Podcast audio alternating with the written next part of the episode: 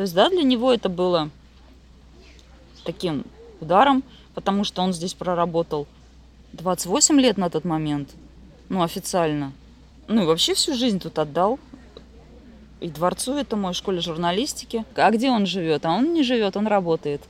Вот, это про Большакова. Привет, это Даша Данилова и подкаст «Не перебивай». А это продолжение истории Сергея Большакова, учителя журналистики из Калининграда, которого обвинили в совращении малолетних, когда у него на уроке порвались джинсы. Если вы пропустили первую часть, обязательно послушайте сначала ее.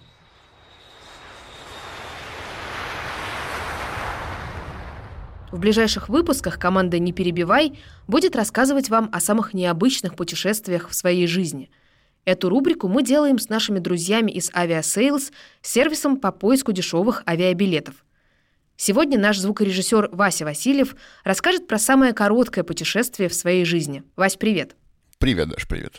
Ну как это было, расскажи. Слушай, ну это был 2019 год, когда мы жили еще все в нормальном мире и могли спокойно путешествовать. И так сложилось, что к лету, собственно, 2019 года у меня было несколько проектов, и в какой-то момент я понял, что я несколько месяцев нахожусь без выходных дней вообще я понял, что если я не дам себе там день или два на отдых, я просто сойду с ума.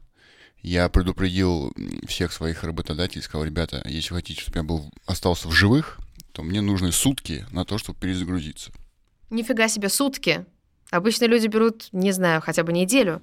Ну, учитывая эм, темпы на тот момент моей работы, у меня не было возможности отдохнуть больше. И я начинаю, значит, думать, эти столь заветные и долгожданные сутки надо потратить на что-то супер эпическое и э, мега офигительное.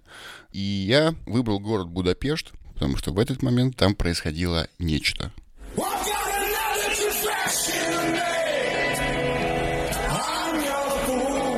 Это, да, это концерт группы Foo Fighters, один из моих любимых коллективов, Дэйв Гроул, и моя любовь. И... То есть ты знал, что будет концерт э, Foo Fighters, и ты специально на него решил поехать? Я держал в голове, что этот концерт летом состоится в Европе, но я даже не предполагал, что на нем окажусь, потому что ну, у меня просто не было таких планов. Дальше происходило все, как в фильмах Гая Ричи. 7 утра, подъем, 8.30, аэропорт, самолет, приземление в Будапешт. Мы встречаемся всей большой компанией. Гуляем по городу. Фестиваль, еда, Foo Fighters, счастье, веселье до утра, в 5 утра самолет, в 7 я в Москве и в Аэроэкспрессе. Офигеть, то есть ты реально успел за сутки улететь, э, погулять по Будапешту, сходить на концерт и вернуться обратно? Все так. С ума Это было супер концентрированный э, вброс эндорфина в мою кровь. Э, я сутки не спал, я успел несколько раз э, опьянеть и протрезветь от счастья, алкоголя и от музыки, но это путешествие запомню точно на всю свою жизнь. Ну подожди, признайся, что ты ни черта не отдохнул в итоге, что ты был еще более уставший наверняка. В Аэроэкспрессе я практически ползком передвигался. Я отдохнул э, морально. Слушай, ну не зря ты написал наш оригинальный саундтрек, не перебивай, и все звуковое оформление нашего подкаста, оно все сделано твоими руками. Ну, что есть, то есть, да. Так что спасибо Foo Fighters за это, и спасибо тебе за эту историю для нашей рубрики с Aviasales. Всем рок-н-ролл, друзья.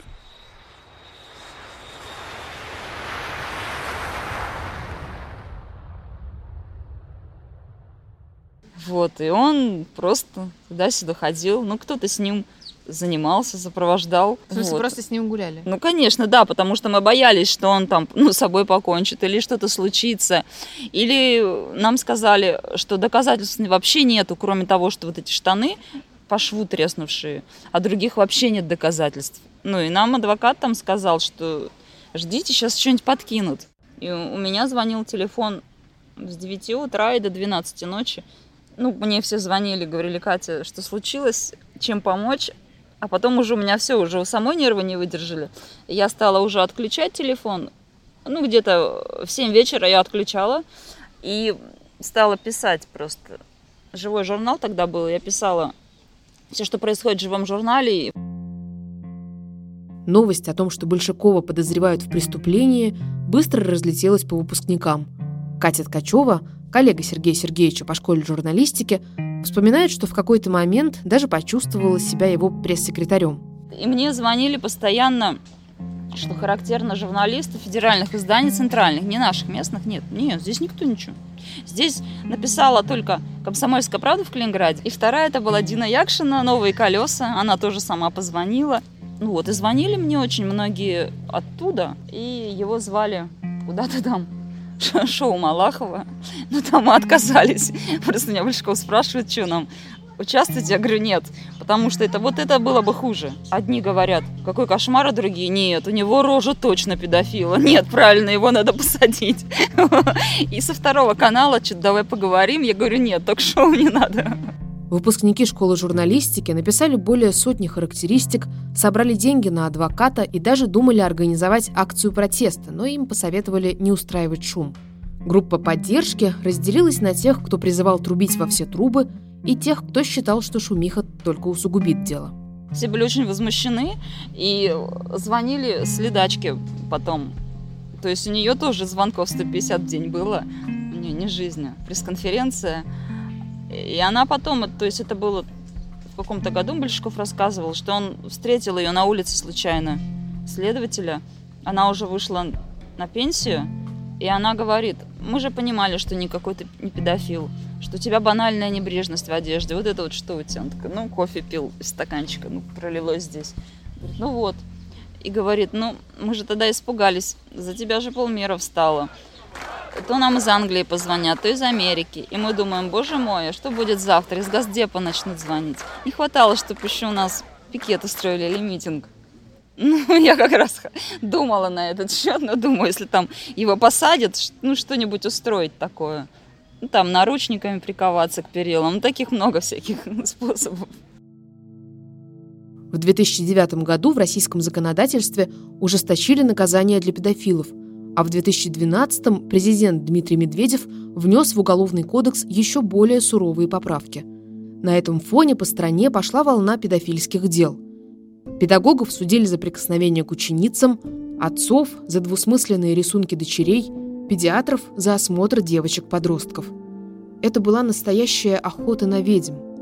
Одной из таких ведьм стал Сергей Сергеевич – Сергей Сергеевич, а вы виделись или общались вот после всего этого с, ну, может быть, с родителями тех девочек? На заседании суда. Они вообще понимали, зачем они подали это заявление? Ну, вначале они подали, видимо, потому что, ну, вот узнали о том, что такой вот закон принят. Наверное, поэтому. Вот. Потом девочкам стало просто интересно. Ну, круто подружки там гуляют, э, отдыхают, э, там, а они в суд ходят. Там одна из них звонила, подружка говорит, да, говорит, мы сейчас, я, я сейчас в суде, тут, сейчас, говорит, мы маньяка одного посадим. Ну, круто. вы слышали их разговор? Нет, я слышал разговор просто, нет. Родители потом, э, по-моему, пожалели какой-то момент, потому что тут часто вызывали довольно-таки, вот. Э, и как-то мама очень нехорошо сказала, что когда же в конце концов разберетесь, судья как-то так грубо э, сказала, вот судья сказал, вот если вы сейчас не успокоитесь, я сейчас вас задержу на 24 часа, и вы проведете его в СИЗО. Сядьте и успокойтесь. Это суд. Я должен разобраться. Я не могу его отпустить. Потому что мне надо разобраться. Я не могу его посадить. Ну, и они, она как-то успокоилась. Но, по-моему, она сожалела уже. Несколько лет моего детства прошли рядом с Большаковым.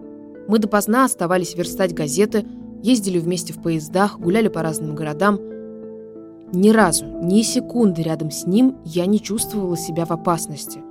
Во время процесса сотни других выпускников встали за него, как один.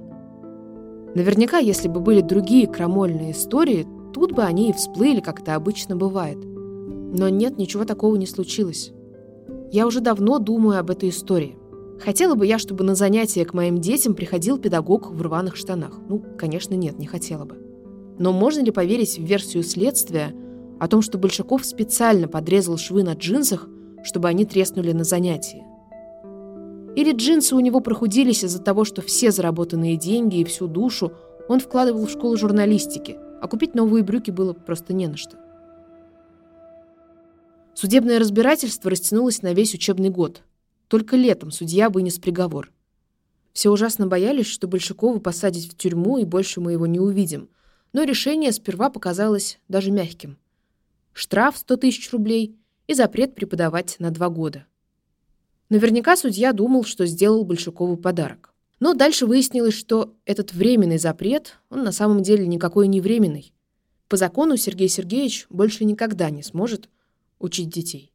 В Трудовой кодекс внесены, внесены изменения, по которым я не могу работать официально педагогом. То есть ограничение было на два года, а теперь вы не А на вообще? самом деле по это, сейчас для работы в э, ряде профессий, в том числе профессия педагога, требуется предоставление справки о несудимости. В справке о несудимости пишется, что да, судимость погашена, был судим в таком-то году по такой-то статье.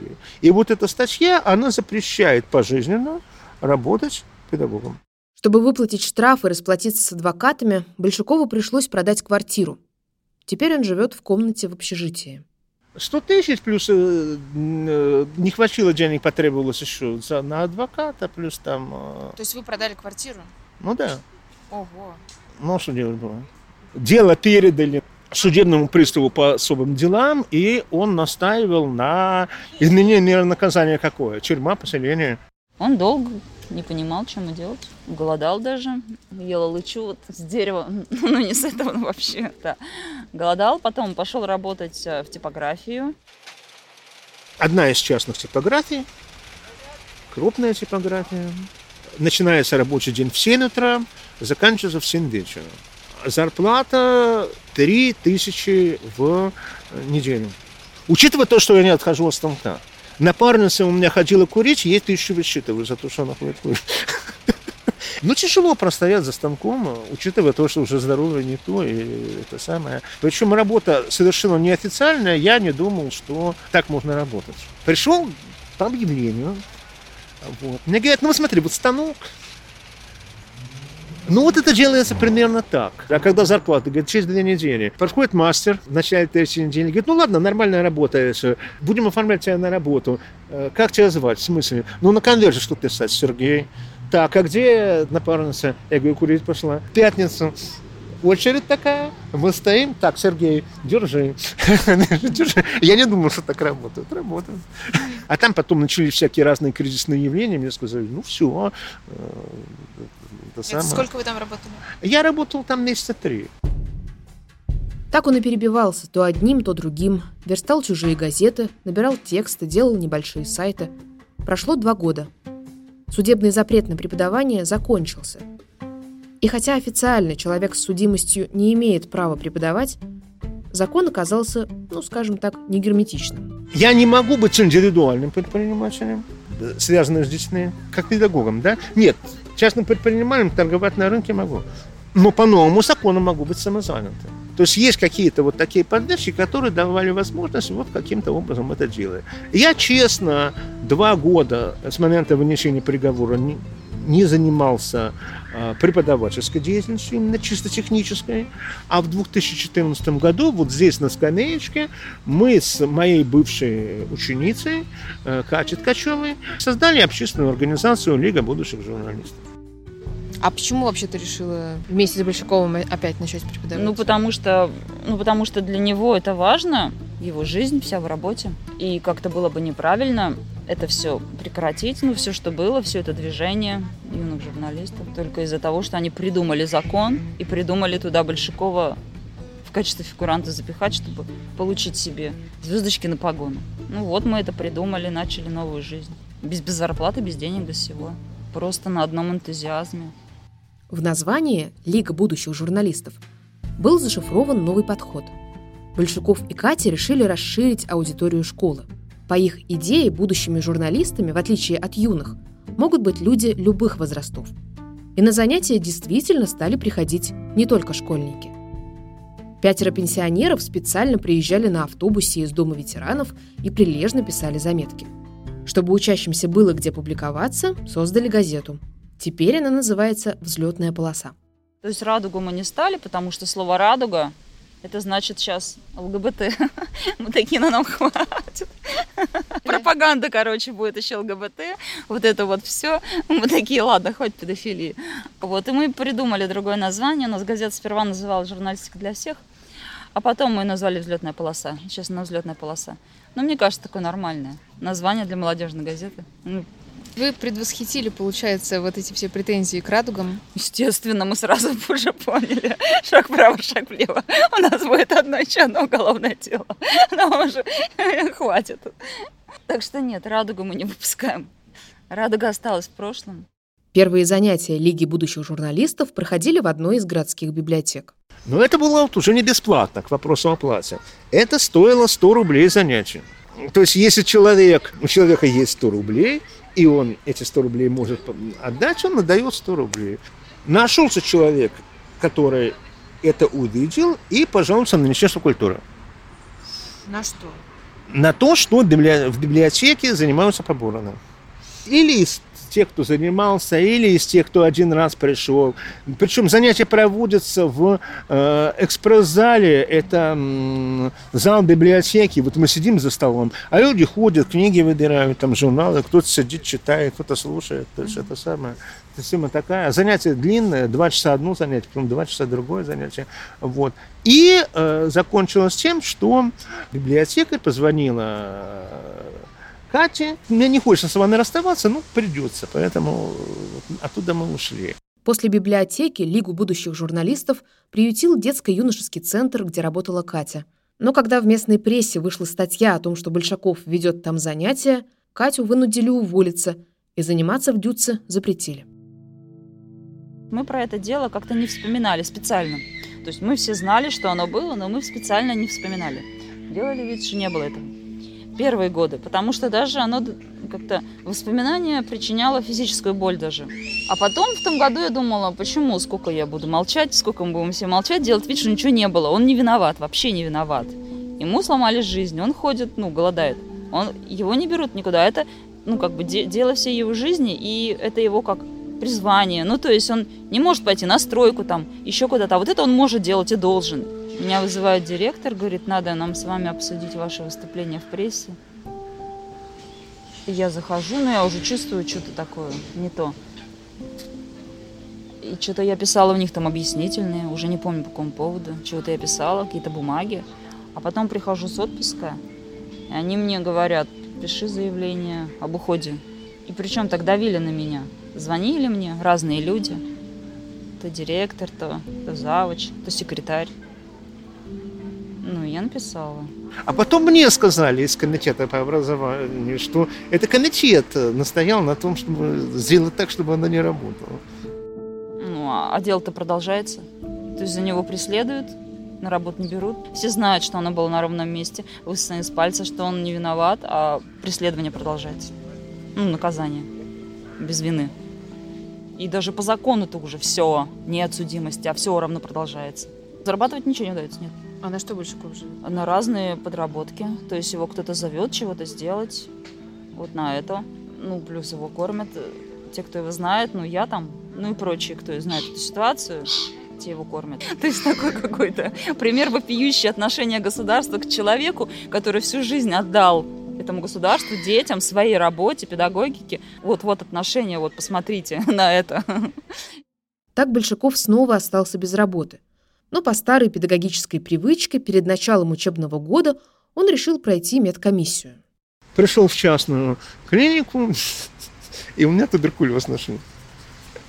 Не волнуйся, уже все нормально. То есть уже не заразно. Это было в 2016 году. Ну вот, видимо, от недоедания, от каких-то таких еще вещей, от, от чего-то такого. То есть врач спросила, куришь? Я говорю, нет.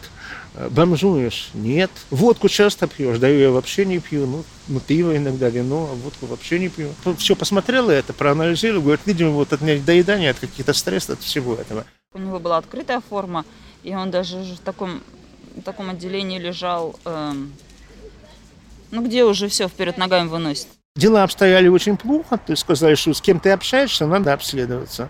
Вот. Ну, одна девушка, с которой мы до этого на машине ездили, моя бывшая выпускница, а вторая вот эта Катя. Когда они пришли обследоваться, говорят, а кто контактный? Большаков. О, наши клиенты сразу в него очередь. Ну, в конце концов, все нормально. И у одной, и другой, что это Не- самое. не И, да? и- да, и качанных детей тоже проверили, тоже нормально все. В тубдиспансере сказали, что нужно ехать в Питер, вырезать часть легкого. К счастью, терапии оказалась достаточной, и вскоре операцию отменили. И все же на полтора года Сергей Сергеевич оказался заперт в больнице. Но даже там он продолжал заниматься любимым делом. Слушайте, вы, наверное, там тоже читали всем лекции по журналистике. Я там не читал, я там придумал Олимпиаду. Чем-то заниматься надо было. Катя вела вместо меня занятия, а я придумал вот эту Олимпиаду. То есть идея такая, все желающие, кому интересно, выполняют ряд заданий, которые мы разрабатываем и подводим итоги, награждаем электронными дипломами. Мы провели таким образом 6 Олимпиад. Причем интерес э, очень большой у наших ребят калининградских. Э, в Питере э, ребята ре- регулярно принимают участие, питерские ребята. Краснодарский край, Крым всегда принимает участие, Луганск, э, Луганская Народная Республика Украина принимает участие, Лаос, Лаос, да. Лаос. Ну, у них есть одна школа русская при посольстве. Вот, там учатся и лаосские дети, и наши дети э, этих самых, ну, вот они оттуда принимают. Так в больнице закончился 2016 год, прошел 2017. Однажды утром Большаков не услышал, что говорит ему медсестра. А, сестричка приходит утром, чего-то говорит, я говорю, не понимаю. Она кричит, да на анализы. Я говорю, ну хорошо, пойдемте на анализы. Вот, знаешь, а, а потом уже доктор, когда появляется, она в 8 приходит, она говорит, ну, такое может быть, э, это самое. Мне назначили лечение, но ничего не дало, это как бы хронически. Глухота оказалась побочным эффектом одного из лекарств от туберкулеза. Большакову поставили третью стадию тугоухости.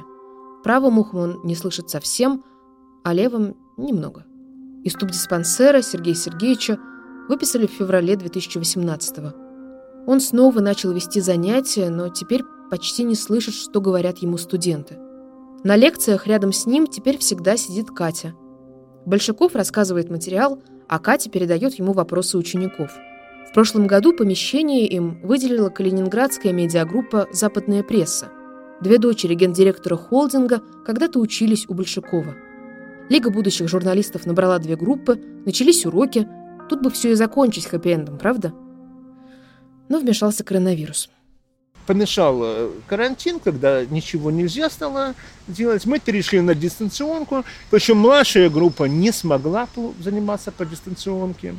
Э, Хорошая группа, которую мы потеряли по существу, оставшая группа нормально, да занималась. Вот. Сейчас создаем э, и начинаем э, заниматься в режиме онлайн, но не получается, тяжеловато. То есть мы разработали вот сейчас курс, на нашей основе, на нашей базе. Это будет стоить 100 рублей за одно занятие. А потом я встретил свою бывшую ученицу. Я ей все это и рассказал. Она говорит, ну не смеши. Вот. Она сама репетитор говорит, ну, ну, ну мало 100 рублей. Ну мы 200 решили. Вот эти 100 рублей, ну, с человека, понятное дело. Мгм. И все, и это вот э, весь, весь заработок, это же больше Это заработок, ну, за неделю, в принципе, да? Вот. Плюс мы его делим на два, на двоих. По 50 с человека. Только по 50, Сколько да? человек в группе? Ну вот, когда мы занимались, у нас было в группе где-то... э, сначала приходило много человек, 15, потом где-то человек 8. Честно говоря, это очень бесит. Ну почему Большаков, педагог от Бога с авторской методикой преподавания, вырастивший 4000 студентов, почему, черт побери, он не может брать не по 100 рублей за лекцию, ну а так, чтобы можно было бы не есть лычу на улице? Никто не предлагает ему обдирать студентов до нитки, но 100 рублей? Серьезно? Неужели, думая о высокой цели образования, нельзя подумать о себе? Сергей Сергеевич, ну как так? Но вы же делаете хорошее дело. Почему, почему бы людям за него не платить? Это должно быть доступно. Ну вы же должны на что-то жить, что-то есть. Ну, это должно быть доступно. И ну, человек захотел, он помог. Причем кто помогает, это люди в основном, которые, ну, когда-то занимались. Плюс, э, когда я работаю с образовательными учреждениями, что-то набираю, что-то делаю, ну, тоже где-то рублей 200-300, сколько люди могут заплатить за день работы. Возникла какая-то инициатива, что-то провести, да, нужно собрать, создать сайт. Ну, вот рабочий день э, с утра до вечера, ну, где-то вот 200-300 рублей, ну, человек может заплатить, потому что его лишние деньги, это не, не школа платит. Так разматывается этот клубок. Порванные джинсы, уголовное дело, запрет на профессию. И даже теперь, когда формально запрет уже не действует, фактическое отторжение педагогическим миром человека с запятнанной репутацией. Все это поставило Большакова на грань выживания. Вы же еще очень похудели за последние годы. Ну, во-первых, особо есть нечего. Во-вторых, э, хожу много. Значит, одна моя бывшая ученица, жила она в Марино и живет сейчас. Ну, она что-то говорит ко мне. Ну, приходи, ты у меня там с детьми пообщаешься, трое их у нее, там, с тобой поговорим. Вот. Ну, я несколько раз к ней ходил. Пешочком из Калининграда до Марино. Где-то три часа. А вы шли пешком просто потому, что не было денег на автобус? Ну да. Вот сейчас мы, мы ведем занятия с Катей э, онлайн. Э, Катя снимает квартиру в Васильково в поселке. Ну и вот э, иногда мы вместе, иногда я один пешочком туда. хожу. Э, Час тридцать э, ходьбы от э, Василькова, знать надо, до Кати. И еще там 40 минут до меня ходьбы. Вы как Форест Гамп. Ну да. Зато никогда не опаздываю, потому что точно знаю, что мне надо выйти за час двадцать. И меня не волнуют пробки, ходит автобус, не ходит, карантин, Зима. карантин не карантин. Зимой сложнее, потому что тапочки, э, когда снег выпадет, неудобно.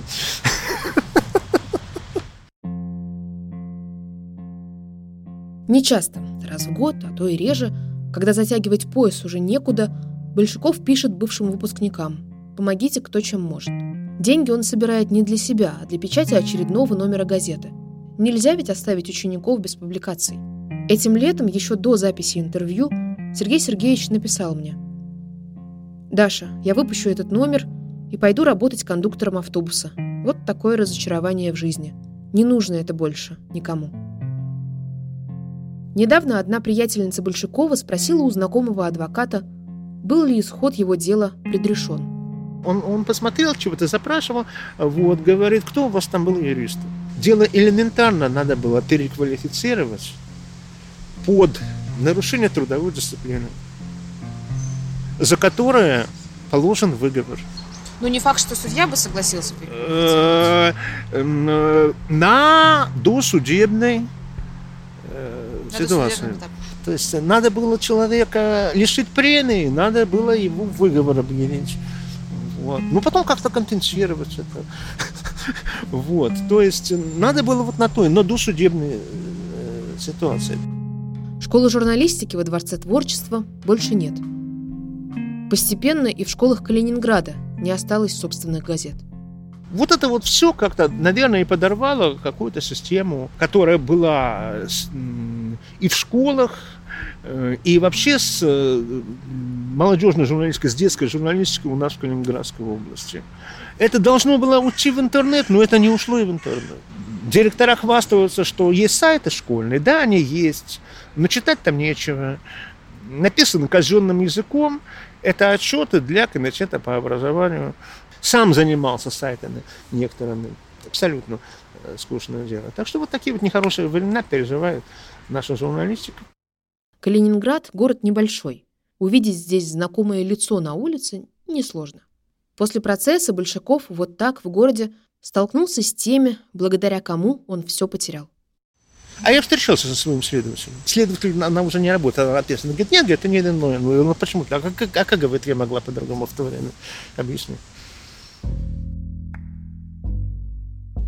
После разговора с Большаковым я нашла телефон следователя, подписавший обвинительное заключение. Той самой, которая написала, что Сергей Сергеевич специально подпилил нитки на джинсах, чтобы в нужный момент порвать штаны и вызвать в детях, ну вот вы помните. Ее зовут Людмила Клым. Через пару лет после процесса над Большаковым она ушла на пенсию и сейчас работает адвокатом. Я позвонила. Когда я сказала, что хочу поговорить о деле Сергея Большакова, Она спросила, «Большаков? А кто это такой?» Потом, уже после моих объяснений, что-то припомнила, но сказала, что дело давнее и в силу профессиональной этики обсуждать его она не может. Я положила трубку и еще долго не могла прийти в себя. Интересно, как это? Сломать человеку жизнь и даже не помнить его имени. Он встретил девочку, чья мама, собственно, с чьей подачи дело это завертелось. Там же вот это была девочка, Галя, что ли. И она сказала, я, говорит, маме это рассказала просто ради смеха, посмотреть, что будет. Вот. И говорит Большакова, а как, спрашивает его, как вы думаете, есть Бог? Он говорит, ну не знаю, наверное, что-то есть. Он говорит, а у мамы после того случая так прям плохо со здоровьем стало.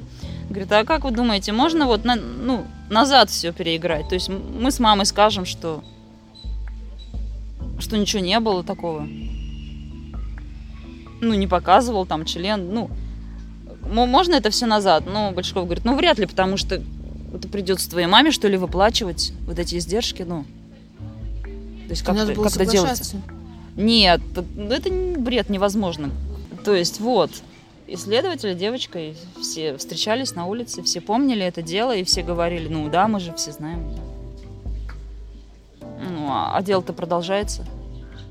На самом деле Сергей Сергеевич не сказал девочке всей правды. Способы все отыграть назад есть. И лучший – это если истцы обратятся в суд и скажут, что берут свои обвинения обратно. Что Большаков ничего специально не рвал, что мама просто переживала за свою дочку и не хотела, чтобы все так далеко зашло. Но вытащит ли это из небытия школы журналистики? Изменит ли это жизнь Большакова? И вернет ли ему репутацию, работу и слух? С того злополучного занятия прошло уже 9 лет. Девочка, имя которой засекречено материалами следствия, давно выросла. Сейчас ей примерно 22 или 23 года. Мы долго пытались найти ее, но пока, к сожалению, безуспешно. Никаких ее контактов у Большакова и Кати не осталось, а запрошенное в суде дело не могут выдать уже третий месяц. Ну, конечно, это как искать иголку в стоге сена, но все же, не перебивая, слушают в разных уголках страны и в Калининграде тоже. Если вы знаете девочку, чья мама в сентябре 2011 года подала заявление на Большакова в полицию, или если узнали себя в этой истории, пожалуйста, напишите нам. Если эта история не оставила вас равнодушным, если вам есть что сказать, или, может быть, если у вас есть работа для классного педагога по журналистике – Пишите нам комментарии на платформах, где вы слушаете подкасты, или в соцсетях. А меня зовут Даша Данилова. Пока.